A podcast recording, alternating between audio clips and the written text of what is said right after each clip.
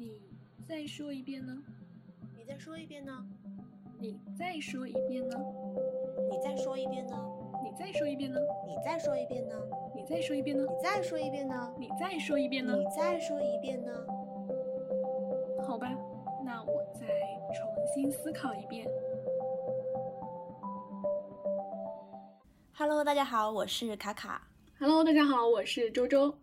欢迎来到你再再说一遍呢呢？？我们今天的主题呢，其实是很难得的走了一个非常哲学的路线啊，就是想要去探讨一下，嗯就是当我们遇到一个问题的时候，我们是应该优先解决问题本身，还是解决跟问题有关的那个人？那其实这个话题也是我们两个在不经意间聊到的。就是那天我转发了一期新的播客给周周，然后本来是想我们分享一下，就是我想说一下这个文章的标题起的还蛮有意思的，我跟他说，但是周周回复给我的竟然是他说如果是我的话，我不会打开这期播客，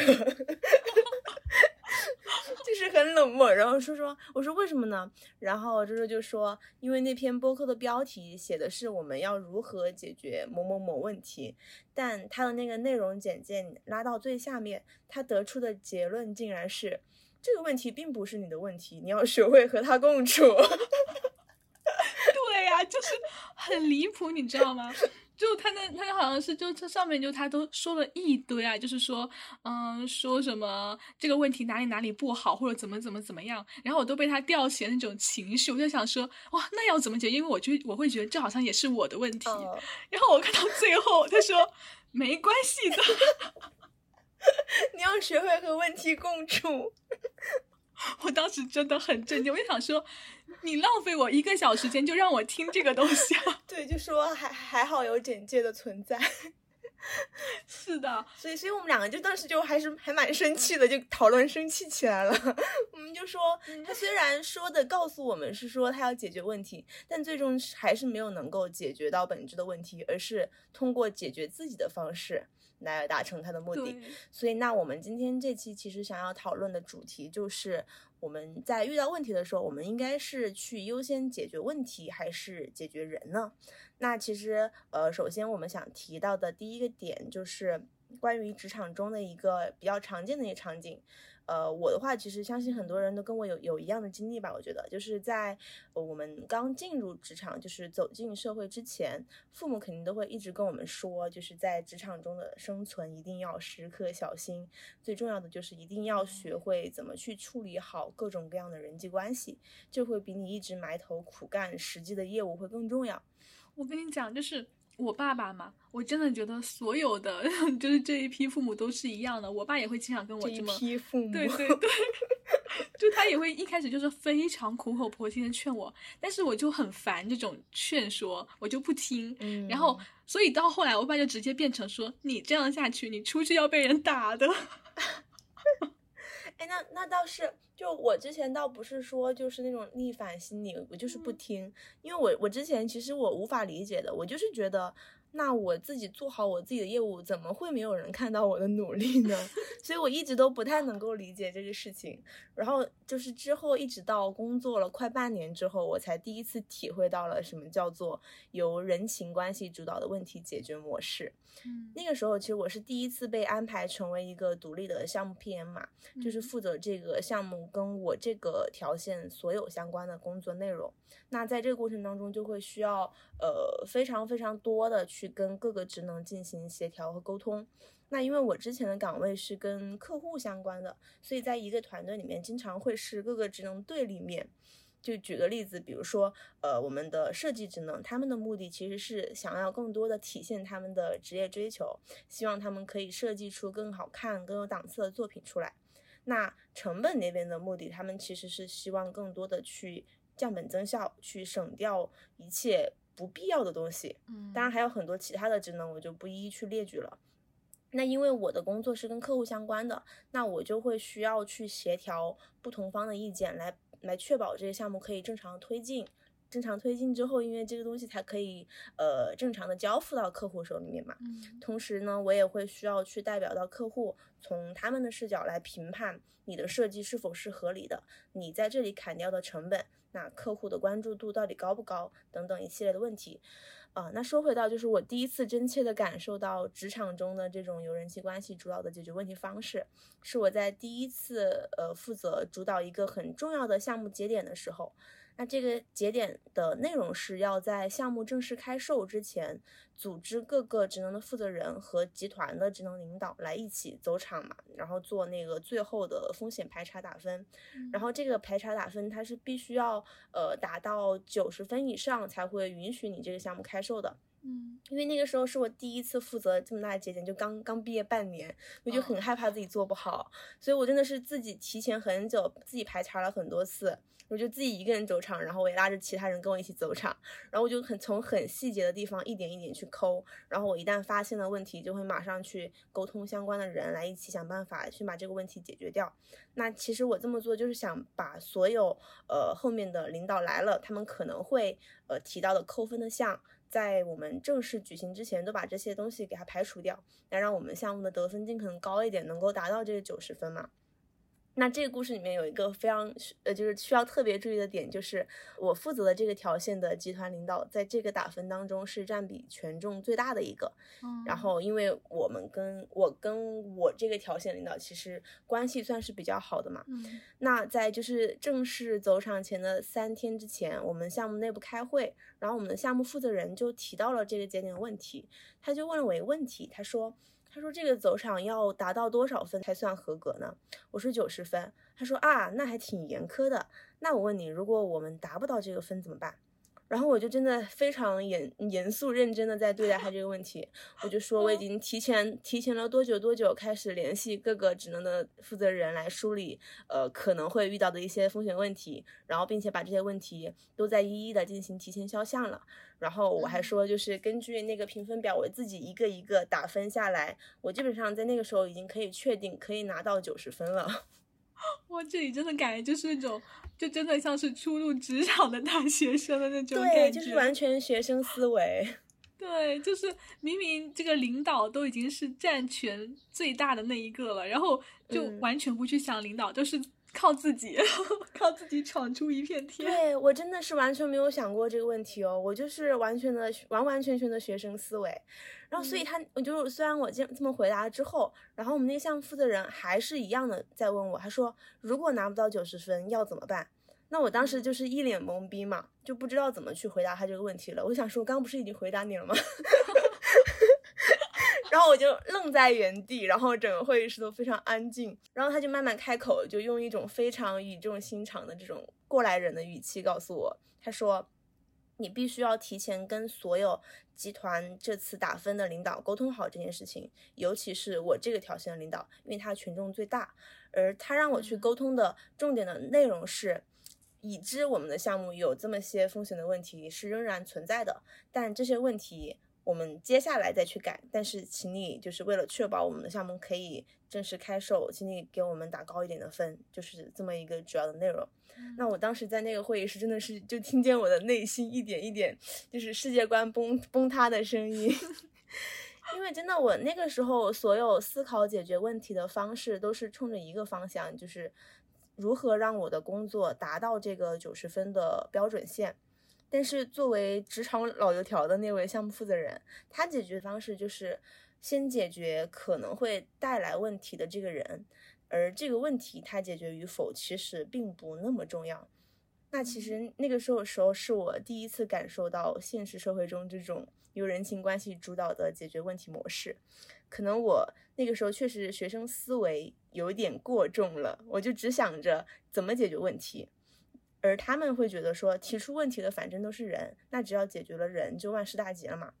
而我的话，其实不太能够去评判这种，就是这两种解决问题方式谁好谁坏。包括我现在也是依然不知道，就是该怎么去评判这两种方式。所以今天也就是想讨论一下，当我们在解决问题的时候，我们是应该更加注重去解决问题本身呢，还是更加关注解决跟问题有关的那个人？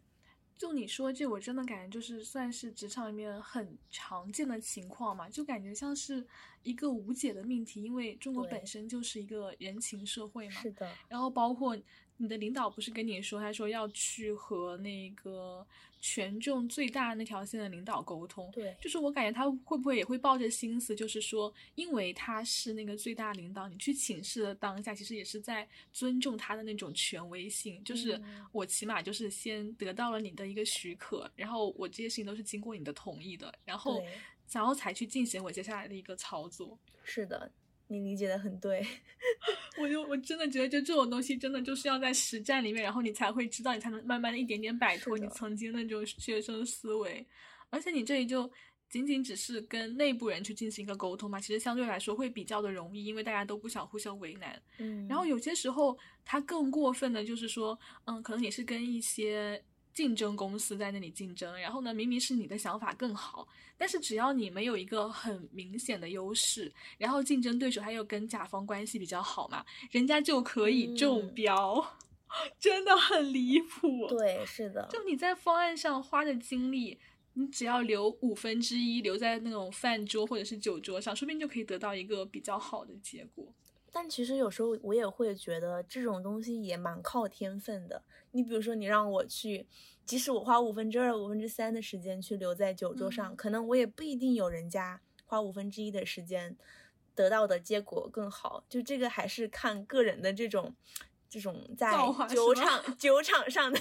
就是在这 种职场以外的这种地方的一些其他的能力吧。嗯，也是。然后你刚刚不是提到了关于你解决人的这个问题嘛？然后我也是有跟你类似的，但是我解决就不是别人，是我自己。嗯，怎么 个就可？能是，我感觉应该是由于工种的原因嘛，因为我自己是设计专业的，所以我感觉好像很多时候都是处于一个金字塔底端的存在。就比嗯方说，我做好了一个方案，然后给甲方看，甲方就会觉得，嗯、你这个方案是不是实施成本过高啊？或者说，你要实现这样的想法，可能技术难度太大了。他甚至就有些时候单纯只是我的审美接受不了这样的设计，然后他就会给你提一堆意见让你改。那这种时候，其实我是没有办法去提出过多的意见，我只能全部接受，然后有一种非人的毅力去完成一个我完全不欣赏的设计。把自己变成一个傀儡。是的，难道这种时候我要去跟人家说，哎呦，你多出点钱就好啦？我就我直接我直接跟他说拿拿五分之一的时间上酒桌，或者我直接就跟人家说，我说我代表的才是全中国最高级、最顶尖的艺术，我只要我觉得，不要你觉得。然后甲方爸爸可能会说：“我是在拿钱让你教我做事吗 疯了。然后我我跟你讲，我经历过最离谱的一次，就是有一个顾客，他前前后后让我改了整整六次方案，六次，？”，而且他每次修改都是一个完全就是全新的方向。他当时第一次跟我们反馈，就是他的要求是想要稍微简约一点的嘛，然后我们就做了一个那种现在非常流行的那种极简款给他看，他觉得嗯、太朴素了。但是呢，我们让他说他到底就他想要加一些什么元素进去，他又说不出来自己想要什么。其实到这里来说，我们都觉得是合理的嘛，因为其实嗯设计这个东西，就是你不去系统学习过的话，你其实很难知道自己真正想要什么。你可能只知道，嗯、这个好看，那个不好看这样子嘛。所以当时我们就给那个顾客很多的案例，就是不同风格的案例，就让他去看自己最喜欢哪哪一个款式，然后他就看中了一个中国风这样子的。那我当时其实心里很开心嘛，就是你终于有一个就是呃、嗯肯定的风格方向了，其实算是很大的一个进步了嘛。嗯结果嗯，这次都没有等到我设计完，他就在微信上给我发了一些欧美风的东西。欧美风，他说让我在设计里融入这些元素，我当时真的就是满脸问号，就是说一个中国风和一个欧美风这两个可以融合吗？真的可以吗？他是想把他家里搞成冰火两重天吧？我不知道，真的，我当时就是很懵，然后我就尝试有跟他说，就是比较委婉的说，可能这两个在一起不太合适嘛。然后他当时就炸了，你知道吗？他就说你要是不嗯会融，你就给我直接加。他说你都你不需要修改，你就给我直接放进去。我真的，我当时就是那种已经已经有点死灰那种感觉了，但是我当时还是比较比较年轻气盛，因为这是发生在我可能刚不到一年的时候，所以我还是很尽心尽力的。虽然说好像表示不同意，但是我还是很尽心尽力去对那些它后面要加元素进行了一个修改，然后尽量去把它进行了一个色调上的统一嘛，然后就发给他看了。然后他看到之后居然说：“你怎么不听我的话？我就要原来那样子直接给我加。”然后他说：“你改的也不好看吗？”哦啊，他就是喜欢生硬版的是吗？对，哇，真的，我当时就在心里面骂骂咧咧，但是表面还是要非常和蔼的，就把那些东西复制然后弄进去嘛。然后我是我做的超级快，带着怒气做的，然后就做了一个更加丑的版本，然后就发给他了。然后他就没有说话，他觉得很好看。没有，他没说话。最好笑就是他没说话，然后他没说话，就很久都没说话。然后我以为，我以为他可能是放不下面子，可能这个事情就到此结束了，你知道吗？嗯。结果到了半夜十一点多，他给我啪啪啪啪啪发来十几张图，我就听着我内心的死亡铃声，把这十几张图给我全部融到一起。对，而且那十几张图。真的就是各种风格都有，什么涂鸦的，然后有那种日式的，还有废土风，废土风都有，都要融在一起吗？对他，而且他特别尽心尽力，就是在每张图片上都圈了几样东西，就是很仔细的圈那里，说把这几样东西给我融到里面去。哎，我你这么一说，我很想看成品。没有成品，我拍都没有拍，不想拍照，丑啊。我反正后面就是我已经是那种非常麻木的状态，我就只会说好，马上做，听您的，真不错。然后就，就是就是那个就是网上那个就是收到收 收到个屁呀，完全有求必应。然后他要什么就给他什么。然后我那当时唯一愿望就是以后不要对外面说这是我设计的东西，因为那是我毕生的耻辱。哎，那其实你你刚刚说到这个，我就很能理解你这种崩溃，因为我我好像我最近几天也有遇到一个这种类似的情况，就是我们这两天正在设计一张活动的海报嘛，就很简单，就本来你做一张海报的核心就是，首先你的那个画面的设计感你要足够吸睛，然后第二是你要表达的文字的东西你要足够的清晰明了，那就意味着你可能要用更加精简的文字来表达你要传递的东西嘛。然后我那个乙方就真的是，呃，不是乙方，甲方，就真的是既要又要，他就是一会儿又想把活动规则介绍的，就是非常详细，一会儿又觉得就是那个规则前面感觉少了一些什么，应该加加一段什么引言来引出这个活动，然后一会儿又觉得这个活动其实还可以引出他们的下一个活动，所以又要求我在就是活动规则介绍之后又要加一大段话来衔接到另外一个活动上去，然后就变成就是。本来只有五十字的一个海报，就活生生的被改到两百多个字，我真的大无语。就一个海报上面，对，就一个海报上面有两百个字。就我我就很想质问他，你这样你这么去写，真的还会有人愿意看这个海报吗？或者说是会不会就是看的人会因为前面的废话实在太多，连活动规则都懒得看了？但是我当时就没敢这么直接怼嘛，就是也是选择了跟你一样，就最简单的方式，就解决自己，就把这些东西全部硬撑下来，就好好好，是是是，我们改。然后就是这样的结果，就是我在后面再补充他要的那些文案的时候，我真的超级难受，我真的难受了一两天。就是我们这里举的都算是比较极端的那种情况嘛，但是实际上就是我在面对大多数的顾客的时候，都会有那种感觉，就是我是完全无法去解决他的。就面对他提出来修改意见，我就只能照做。因为当我去否认这些意见的时候，他们就好像就他们就好像觉得我是在否认他们的审美。然后审美它本来就是一件比较主观，然后比较私人化的事情嘛，它是由你过去所有的生活构成的。所以否认他们审美，就基本上等同于否认他们的过去。这是多大的一个罪名？所以我就只能解决自己。那我相信，就是工作中有很多时候，我们也都会有这种无奈嘛。有些时候可能是因为你处于一个比较劣势的位置，那有些时候可能是因为你的甲方他可能就是比较强势的一个状态，导致我们只能解决自己。就我我也无法说哪一种更好，只能说我们寻求在一个当下情况下的最优解吧。的确，就是当我们是处在比较弱势的一方的时候，我们常常可能会觉得，就是解决自己是更加快速，而且就是沟通成本会更低的一种解决方式。但这种方式其实有一个比较通俗的说法，叫做妥协，就是当我们寡不敌众，或者说是当我们所处的位置还不足以支撑我们能够被幸福的时候，妥协好像是对于我们来说难度最低的那个选择。像我们前几期其实有聊到过的房思琪的初恋乐园里边，就是房思琪她在面对一些超出她认知范围之外的问题的时候，她最终的选择也就是解决了自己。她用了各种各样的方式去说服自己嘛，就是告诉自己她跟老师之间有爱的可能。那即使这个选择最终可能会伤害她，但她依然这么做了，因为比起说服周边所有的人，所有站那些站在他的对立面，所有被蒙蔽了双眼的人来说，说服他自己是最容易达成的。就是反正最终的目的都是解决问题，如果解决自己是更加容易的，那我为什么不这么做呢？可能我们很多人也会这么去想。那这种情况，其实在我们的日常生活中也蛮常见的。比如说我们在嗯，就是每个人都会经历的填高考志愿的时候，可能不是每一个人在那个时候都能够明确知道自己想学什么专业，但应该大多数人在那几天里面都有发生过跟父母之间的这种口角之争吧，就是很经典的一个妥协时刻。因为我们在那个时候，我们拥有的阅历还不足以跟父母抗衡，所以我们之中的大多数人其实都是在一番斗争过过后，最终也是向父母妥协的。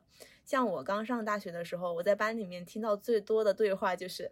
哎，你为什么选择了这个专业呀？啊，我爸妈让我选的，分儿也刚好够。” 就是包括我自己也都是这样。太真实了。是的，因为那个在那个阶段，你想要去说服父母，我是真的喜欢某某某那个专业，然后我有信心可以学好那个专业，然后那个专业我也相信它在未来的这个就业前景也一定不会差，等等一系列的问题，就这些实在是太难了。但是你换个角度去想，只要我妥协了，我相信并且跟随父母的选择，那一切的问题都会变得非常简单了。就整个家里面也不会再因为就是这个选择的事情而持续的几天的低气压，然后我也不需要再背负着要去证明一些什么的这种压力了。而且就是后面即使我学的不好，我也可以找到理由。我们在很多时候都会做这样的选择，就是只解决自己，而没有想到说去解决问题的本身。那在当下看来，这个问题确实是迎刃而解啦，然后也不用伤害任何人，就是你只是解决自己。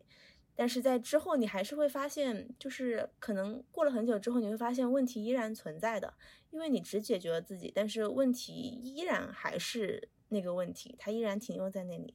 就可能是在几年后的某一个深夜里边，你发现自己实在是提不起对这个专业的一丝一毫的兴趣，你学习下去只是为了能够拿到那个学分，顺利毕业。也有可能是在你工作之后的几年里，你发现自己已经无法再忍受持续的去做自己不喜欢的事情。也许是当你看到一个人，他所在的那个领域是你当初呃最喜欢的那个专业，你会向他投去非常羡慕、向往的目光。那在无数个这样的时刻，你会知道你之前的那个问题其实并没有被解决掉。拿就是周周刚刚上面有举到的解决自己的这个故事来举例哈，就是虽然通过一味的妥协的方式，最终还是把他的那份设计的工作完成了，但是你也会说，我只希望这个作品以后不要署上我的名字，因为那那是你毕生的耻辱。你别说，你还真别说，我为数不多的工作时间已经有了好几个败笔了。所以就是透过这一个又一个，我们通过解决自己来企图解决问题的故事，其实我们能够发现，解决自己可能会是更加快速、更加高速的解决问题的方式。我在这里说的是高速，不是高效，因为对于这样的方式是否真的能够达到我们想要的效果，是需要画一个问号在这边的。是的，不过这里我也要提出一个新的角度吧，就是我会觉得好像。解决自己很多时候都不是说是我们多方比较之后的一个选择，而是我们在当下那个环境里面脑子脑子里面闪过的唯一选择。我最近会越来越发现，好像我们很多人都会有一个问题，就是当出现事情的时候，我们会习惯性的反思自己，就即使这个事情可能本身跟你没有太大的关系。就比方说你最开始提到那个事情嘛，我们假设就是你的领导。没有跟你提过这个问题，然后等到最后考核那天，其他组都拿到九十分，只有你没有拿到九十分。啊，我觉得你可能，大家可能也会认为是自己的问题嘛，可能是自己哪里没有排查到位，对或者是没有沟通清楚。你可能不会去想说，可能你们的差距仅仅是因为自己没有和领导提前沟通。然后嗯再包括你刚刚不是提到了房思琪嘛？你说他在选择说服别人和说服自己之间选择了后者，也就是相对容易的那个。那我可能想法会稍微不一样一点，我会觉得可能思琪的悲剧之所以造成，有很大一部分原因也是因为他的惯性思路就是自我归因，就是当出现了一切问题，一定都是自己不够好，是自己的性格或者嗯能力有问题，然后才造成他受到这些伤害。就好像我们经常听到的那句“苍蝇不叮无缝的蛋”一样，他从小被教导就是说，只要自己无坚不摧，就没有任何苍蝇可以叮到他。但是他完全没有想到去外部归因，就是他当时所面对那些人和环境，并不是苍蝇，而是一个会吃人的庞然大物，它是可以直接举起四起，然后把它给摔碎的。嗯我就想起来，我之前有段时间跟我表妹讨论一下关于内部归因和外部归因这个事情嘛。我之前其实一直以为这是一个就是心理学里面比较偏专业一点的名词，所以其实我一开始讲的时候是有做好可能要跟她解释一下这两个名词的准备的。但是我当时跟她说完这两个词，我就我表妹就是很淡定的点了点头，然后说她的小学教育心理学里面就有涉及到这两个词。哇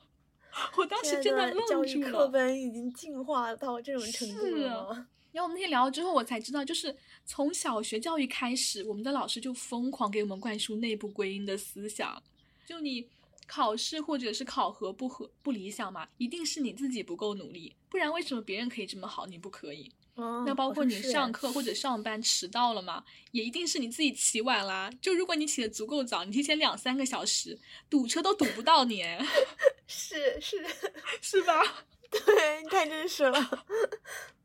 然后包括你某个任务没有成功，那也一定就是你没有安排好，或者你没有协商好，一定不是整个公司流程或者是一些不可抗拒的阻力。因为有能力的人是可以无视一切阻力的。我真的感觉我每天都被领导这样 PUA。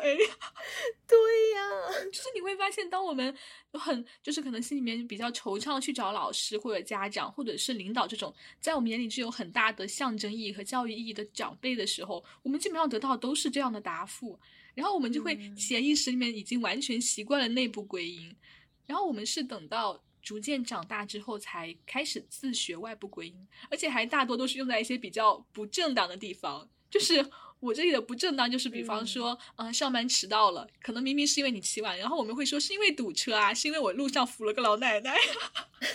然后我们某个任务没做好或者延期，我们也会说，哎呀，就是因为别人经常干扰我，或者是我们有乱七八糟事情耽误掉了。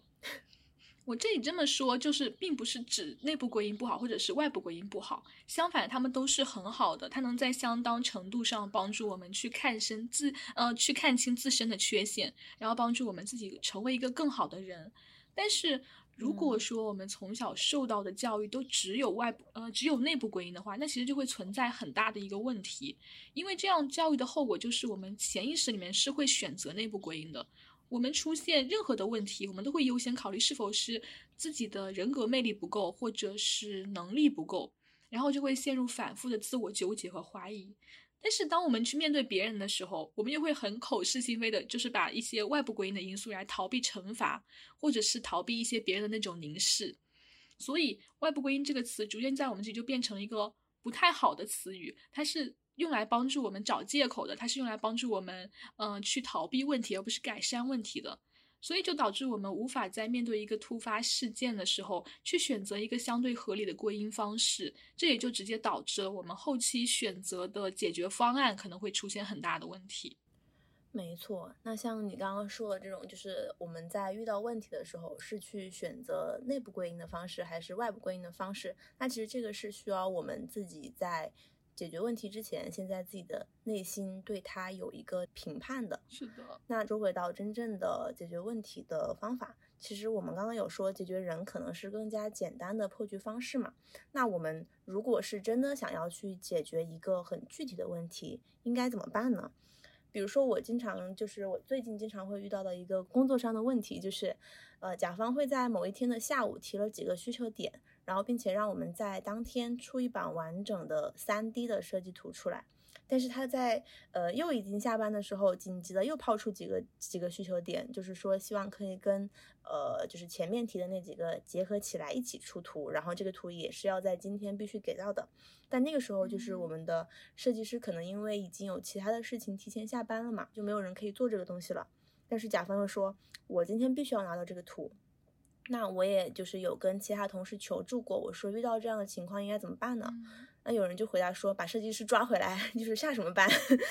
然后就 也也有人回答说，那你就直接告诉那个客户，设计师已经下班了呀，那就明天再做呗。然后就实在没办法了，请你请你谅解一下。那这是我听到最多的两种回答。但是你有没有？我不知道你有没有发现啊，就是这两种回答其实还是一个本质，就是解决人。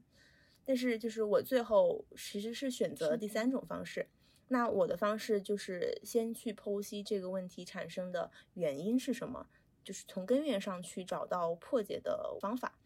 具体来说，就是我当时是先反问了我自己问题，就是首先是这个问题的难点是什么？难点其实是甲方他很紧急的需要拿到最终版的设计图。那然后我继续问他，呃，有这么急切的需求是为了什么？答案是因为他必须要在今天晚上跟其他部门确认好我们修改之后的方案，那就来到最后一个问题，就是为了让他可以有东西拿给其他部门做确认，我能够帮他一些什么？然后我就想到了，其实它的核心目的只是想确认某几个局部细节的尺寸问题，那只要这个东西确认了，就整个方案基本上就可以敲定了。而这件事情的确认，其实并不一定需要我们的那个最牛的那个设计师去做出整个 3D 模型的设计图。于是就很快速的，我就找了另外一个比较初级的设计，帮我做了一张只有局部平面的图，然后最后交给了甲方，然后甲方也在当天晚上，呃，用那个东西完成了他需要去沟通和确认的事情。然后最后是我们在第二天的下午补齐了他需要的这个完整的 3D 图。嗯。那其实就是这里的问题，主要就是沟通细节方面嘛。因为很多时候我感觉屋里甲方都会出现的问题，就是他们不太了解每一张图的具体作用是什么，但是他们又懒得知道，所以就干脆既要又要。是的，就干脆把所有的压力都抛给我们乙方，然后就开口要全部的图纸，因为这样肯定不会错嘛。但是也是这种时候。嗯，我会觉得才是发挥沟通作用的时候嘛，就是我们需要去帮助甲方，然后去找准他们自己的一个需求核心。对的，对的，因为就是甲方他们其实你可以把他们当做一个小孩来这么去看，你得帮助他们去找到他们自己的需求点。其实也就是要求我们在解决问题之前，还要先学会提问。可能这个是我自己遇到的个例哈，不是每一个问题都可以用这样一样的方式去解决的。但是我们也可以由此总结出一些解决问题的方法论。就我觉得比较重要的一点就是，呃，刚刚有提到的一个批判性的思维。那其实当我们去呃解决问题的时候，其实也可以用到一种批判性的这种思维。这个批判的话，其实它是分两个方面，一个是批判他人，然后另外一个呢也是批判自己。这个可能意味着我们既要学会客观的审视他人给到的意见，那这个客观的意思是我们是通过他人的意见来构建自己的答案，而不是我们觉得哪个答案好我就听从哪个的。那这也意味着我们如果要想真正的解决问题，就必须先反问自己这个问题是什么，它是怎么发生的，解决问题的核心点到底是什么。就是用问题来回应问题，而不是一味的去接受答案。这样来看，问题才会变得更加有意义，我们才能够在一个又一个的问题当中获得成长。是的，但是就是如果说是同事提出来的问题的话，我觉得你也可以直接去反问同事，也不只要反问自己吧。因为我感觉一般来说，能够提出有效问题的同事，心里大概他都会有一个轮廓的。嗯，但是好像讲到这里，我刚我又回头一想，我突然觉得好像这也可以归结到沟通的问题，就是因为很多时候我们都懒得沟通，或者说是不敢沟通，然后才导致很多双方表达中的核心要素没有交流到位，然后才出现了各式各样的问题。没错，是的。另外，我想提到的就是关于解决问题本身的两个算是比较具体的方法吧。第一个是避免带入过多的个人情绪，然后把自己和问题等同。就好像我之前提到那个客户嘛，他就会有一个很明显的问题，就是当我去提出一些我的意见的时候，只要和他有任何一点不一样的观点，他就会觉得我是在批判他，然后批判他的审美。哦，包括就是突然想到一点，就是我们之前在有跟我们甲方对一个方案的时候，就是一旦他提出了什么，然后我们否决了他的这个观点，嗯然后他就会觉得是我们懒得修改，我们不想去修改，我们就觉得我们自己是最好的。所以我就会很明显感觉到，就是好像当我提出一些否定意见的时候，然后这些顾客他都会处于一种防御性的状态嘛。尤其是当你多次去 否认一些问题的时候，他简直是能对你无死角攻击，就是那种感觉好像你随便戳他呀，那种变成刺猬的那种感觉。多次反对，那就是那就是都有问题了哈。是的，那我会感觉好像我身边很多人，然后包括我自己，很多时候也会带入过多这种个人情绪，尤其是当这种同个情况重复多次的时候。就比方说，这个顾客他要我改很多次设计，那又比如说，可能同个小组一起工作的同事，他总是在我工作中提出很多意见，然后我们到最后都会觉得他是不是对我这个人有意见啊？他可能不是针对这个事情本身。那我这时候可能会选择做法是尽量去抽离一些个人情绪，然后以一种第三方的视角去看待这个事情。首先，我会先去确认一下自己的一个地位，比方说你在某一个事情，如果你就是一个纯纯的乙方的话，嗯，比如说像人家出钱买你的画稿，或者是让你设计一些方案或者是海报，那你的宗旨就是做出一个让别人满意的方案，然后你拿到钱走人就好啦，就完成了。那其实这种时候你嗯是。不需要有太多的个人风格或者是个人的审美倾向的，你需要做的就是人家指哪打哪儿嘛。那如果说他是我的工作成员的话，其实我是有一定的话语权的。那我可能就会去选择去思考他提出来的问题是否让我们整体方案变得更好了，同时会去衡量这个方案改善的成本。如果说都是 OK 的，那我就会去解决这个问题。嗯，像你刚刚其实有提到说，就是在解决问题之前，先确认自己的一个所处的位置。那其实嗯呃，我也想提到一点，就是呃，再补充一点吧，就是呃，确认自己的位置是一件挺重要的事情，但是还有一个同等重要的事情，就是你也让对方确认好他所在的这个立场。并且你们是需要在正式的沟通之前，把话摊到明面上来说，我们各自代表的立场是什么，态度是什么，以及我们共同想要达到的目的是什么。比如，就像刚刚提到的这种嗯甲乙方的关系，在沟通过程中跳脱到第三人的视角是非常非常嗯重要的一件事情。但是你也要确保跟你沟通的对方也跟你处在同一个位置，否则可能就会变成你是作为第三人视角在沟通了，但他依然还是停留在他的这个利益居高点。那这样的沟通结果可能是还是以你的这个全盘妥协为终的。所以比较好的一种沟通模式就是大家先把话说开。然后，比如说，作为乙方，你就需要明确甲方的需求到底是什么。他是只想要一个指哪打哪的打手，还是一个既可以服从他，但是也需要在某些领域给到给到他一些专业意见的帮手？因为我是既做过甲方也做过乙方的嘛，所以我在做甲方的时候就会有一种感觉是，虽然我是一个在内容上面非常有自己想法的人。我会告诉我的乙方，就是很多我的想法，让他们这样去做。但是我依然会很讨厌那种我说什么，我我说怎么做，他就一五一十完全按照我说的去做的乙方。就好像就是我我随便给他举了一个例子，我说，哎，你们文案可以按照就这个思路去想。然后他就是隔了一两天交给我的文案，真的就是原封不动的我说的那句话。所以我就我就会觉得，那你们这么没有创造性，我付这么多钱，难道是因为我人傻钱多吗？当然，就是也并不是所有的甲方都跟我一样，也会有那种主导意识非常强的甲方。那对于这样的人，指哪打哪的这种合作方式，反而可能是会让他感觉到更加舒适和满意的。所以，我认为比较重要的一点就是，一定要在合作或者沟通问题之前，明确好对方的需求点。那这个需求点可能并不是他能够直接说出来的，而是要靠你自己去引导和提问的。是的。然后我另外一点建议吧，也算是我自己过去工作中找到的一点小窍门，就是在面对提出问题的人的时候，多去提供一些自己的工作场景，然后这样就要让他身临其境。因为我会感觉好像很多时候我们会非常直接想要解决这个人的原因，是因为提出这个问题的人他是非常虚的，他是站在一个很高的视角来俯瞰你的，他可能完全没有经历过你经历的事情，然后也不知道你到底遇到了什么困难，就很强势的提出了自己的要求。但由于你们处于一个不一样的境地嘛。或许是他的经验比你多，或许是他的地位比你高，甚至就很有可能是他完全不懂这整个方案的流程和可能遇到的阻碍，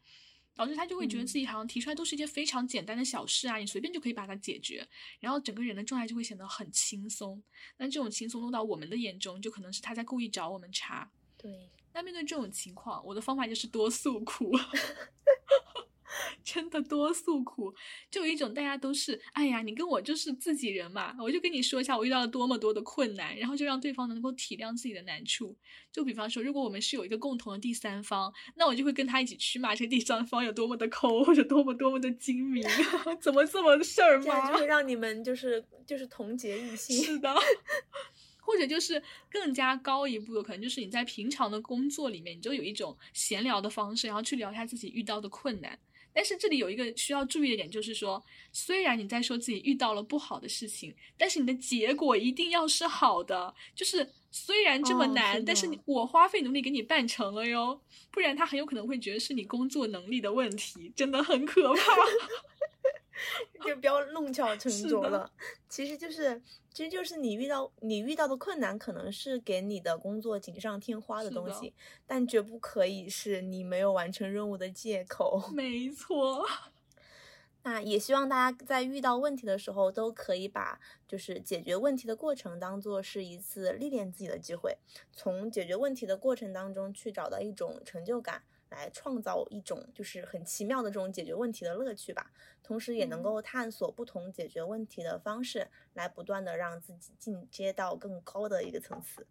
那我们今天这期到这里就结束啦，感谢你的收听，我们下期再见，拜拜，拜拜。